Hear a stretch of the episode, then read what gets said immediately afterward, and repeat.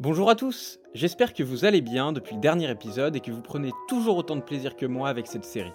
Aujourd'hui, pour ce huitième épisode, on atterrit... Dans le port d'Amsterdam Alors non, je ne vous parlerai pas des marins qui dorment comme des oriflammes le long des berges mornes, ni de ceux qui boivent, qui boivent et qui reboivent et qui reboivent encore, mais bien de la 9e Olympiade d'été.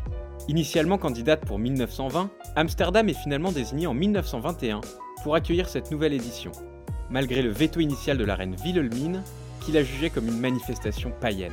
Cette édition aura quand même bien lieu dans un contexte économique virevoltant, la crise de 1929 n'étant pas encore passée par là, et on verra le retour de l'Allemagne, privée de JO depuis 1912 à cause de la guerre. L'équipe allemande terminera d'ailleurs à la deuxième position au classement des médailles, derrière les intouchables américains, et devant la Finlande, toujours portée par ces Finlandais volants, qui raflent tout dans les courses de fond et de demi-fond. La France, de son côté, terminera une septième place assez décevante, et vue comme une quasi-humiliation en comparaison aux performances allemandes. Allez, on va découvrir tout ça en détail, c'est parti l'ouverture des Jeux olympiques Allez, les pauvres sont lâchés. La finale avec l'équipe de France. the gold medalist and Olympic champion, Mais là, c'est un rêve qui se réalise, c'était juste un rêve. This has been her destiny all along. Le sport, c'est bien. Cette édition hollandaise est une édition de première. J'en avais déjà parlé lors de l'un de mes précédents épisodes, mais c'est la première fois que la flamme olympique fut allumée dans le stade accueillant les compétitions. C'est également la première fois que lors de la cérémonie d'ouverture, les pays défilent dans l'ordre actuel, c'est-à-dire la Grèce en premier, du fait que les Jeux y sont nés, et le pays hôte en dernier. Entre les deux, les autres pays défilent dans l'ordre alphabétique. Une autre première vient de ces Jeux. C'est l'apparition du panneau P sur fond bleu pour matérialiser les parkings. Vous l'aviez pas vu venir celle-là. Pourtant, c'est bien à l'occasion de ces Jeux que ce panneau est né, à cause d'une mauvaise prévision initiale des organisateurs. En effet, le parking du stade fut construit pour accueillir 2000 véhicules. Or, ce sont plus de 5000 qui débarquèrent dans la capitale hollandaise pour assister aux compétitions. Du coup, il a fallu aménager d'autres parkings et pour indiquer les places aux automobilistes, eh ben, le panneau fut inventé. Enfin, autre grande première et sans doute la plus importante, c'est l'arrivée des femmes sur les épreuves d'athlétisme. Il aura quand même donc fallu attendre 8 éditions avant de voir des femmes participer au sport roi des JO. Et vous pouvez vous en douter, la retraite de Pierre de Coubertin à la tête du CIO quelques années auparavant n'est pas tout à fait étrangère à cette décision. Comme lors des précédentes éditions, des anecdotes très très stylées ont marqué certaines épreuves. La plus drôle, c'est sans doute l'Australien Bobby Pierce, qui fut titré en aviron individuel. Ouais, c'est marrant. Alors jusque-là, pas de quoi se tordre de rire, je vous l'accorde, mais il faut savoir que lors de son quart de finale, alors qu'il était largement en tête, il vit qu'une famille de canards était en train de traverser sa ligne d'eau. Il décida donc de s'arrêter pour les laisser passer, puis de repartir, s'adjugeant tout de même le meilleur temps de tous les qualifiés. Difficile d'imaginer ça aujourd'hui. Dans le genre improbable, je vais vous parler aussi de Betty Robinson. L'américaine fut la première championne olympique du 100 mètres, alors qu'elle ne participait qu'à sa quatrième compétition, le tout à seulement 16 ans. Elle doit sans aucun doute cette performance à sa professeure de biologie au lycée, qui un jour la vit courir derrière un train et qui, stupéfaite de sa vitesse, lui proposa de la chronométrer sur une piste de l'établissement. Ahurie par ses performances démentielles, elle fit le forcing pour intégrer son élève aux équipes d'athlétisme masculine du lycée. Bon choix puisque Betty décrochera le titre le plus prestigieux du monde seulement quelques semaines plus tard. En plus d'être considérée comme la première femme la plus rapide du monde, ses performances et son talent gigantesque ont également été l'une des raisons principales du maintien des épreuves féminines d'athlétisme lors des éditions suivantes. En effet, après ces Jeux 1928, le CIO, toujours dirigé par des hommes qui ne voient pas forcément d'un bon œil l'arrivée des femmes dans les compétitions, souhaite faire machine arrière. Mais les États-Unis, organisateurs de l'édition 1932, on y reviendra la semaine prochaine, sont littéralement tombés amoureux de leur reine du sprint Betty Robinson et menacent de boycotter purement et simplement les Jeux. Forcé de céder, le CIO accepte donc le maintien des épreuves féminines et toute l'Amérique attend la performance de sa chouchou Betty. Malheureusement, un tragique accident l'empêchera de participer à ce qui aurait dû être ses Jeux olympiques.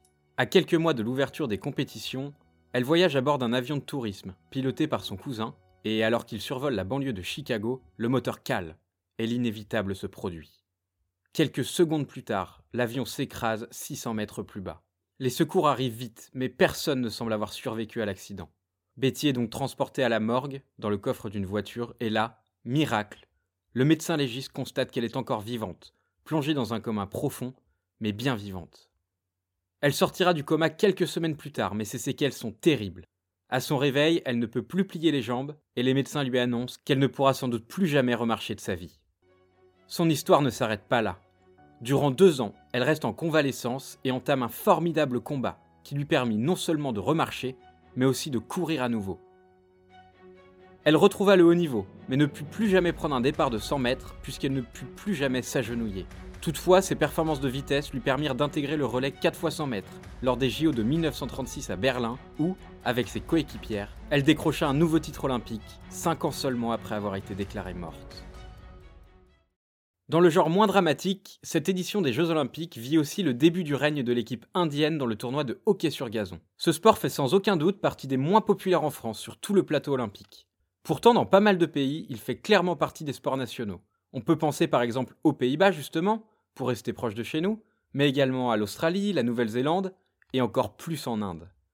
Pour leur première participation, les Indiens démolirent chacun de leurs adversaires, n'encaissant pas le moindre but lors des 5 matchs qu'ils disputèrent, s'imposant 9, 6, 5, 6, puis 3-0 en finale face aux Pays-Bas, pourtant portés par leur public, mais qui ne purent rien faire face à la supériorité indienne. Cette domination se poursuivra pendant plus de 30 ans, puisqu'il faudra attendre 6 Olympiades et l'édition de 1960 pour voir les Indiens échouer en finale face au Pakistan.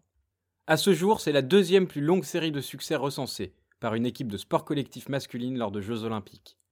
Il n'y a que les basketteurs américains qui sont parvenus à faire mieux, en enchaînant 7 victoires entre 1936 et 1968. Allez, petit teaser, l'équipe de basket américain, il est bien possible qu'on y revienne un peu plus précisément dans l'un de mes futurs épisodes. En plus de représenter le début d'une série historique, ce titre représente aussi le premier remporté par une équipe asiatique, et il s'accompagna à Amsterdam des deux premiers titres individuels remportés par un pays d'Asie, qui commence tout juste à envoyer quelques athlètes pour prendre part aux compétitions. Ce pays, c'est le Japon, qui rafla la mise sur le 200 mètres brasse grâce à Yoshiyuki Tsuruta et sur le triple saut grâce au saut de Mikio Oda mesuré à 15 mètres 21. Mikio Oda établit quelques années plus tard le record du monde de la discipline, qui le fit rentrer dans la légende de son sport.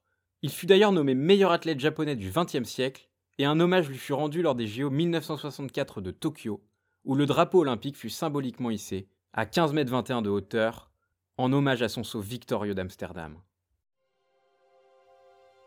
Beaucoup de premières fois donc durant cette Olympiade, qui fut la dernière avant la crise mondiale qui se déclencha l'année suivante et qui entraîna une dépression économique et des chamboulements politiques majeurs. L'édition suivante, comme je vous l'ai dit, s'est déroulée aux États-Unis, à Los Angeles pour être précis, pour une seconde Olympiade disputée hors d'Europe. Elle sera marquée notamment par la présence d'une athlète fantastique, dont les performances sont tout simplement improbables.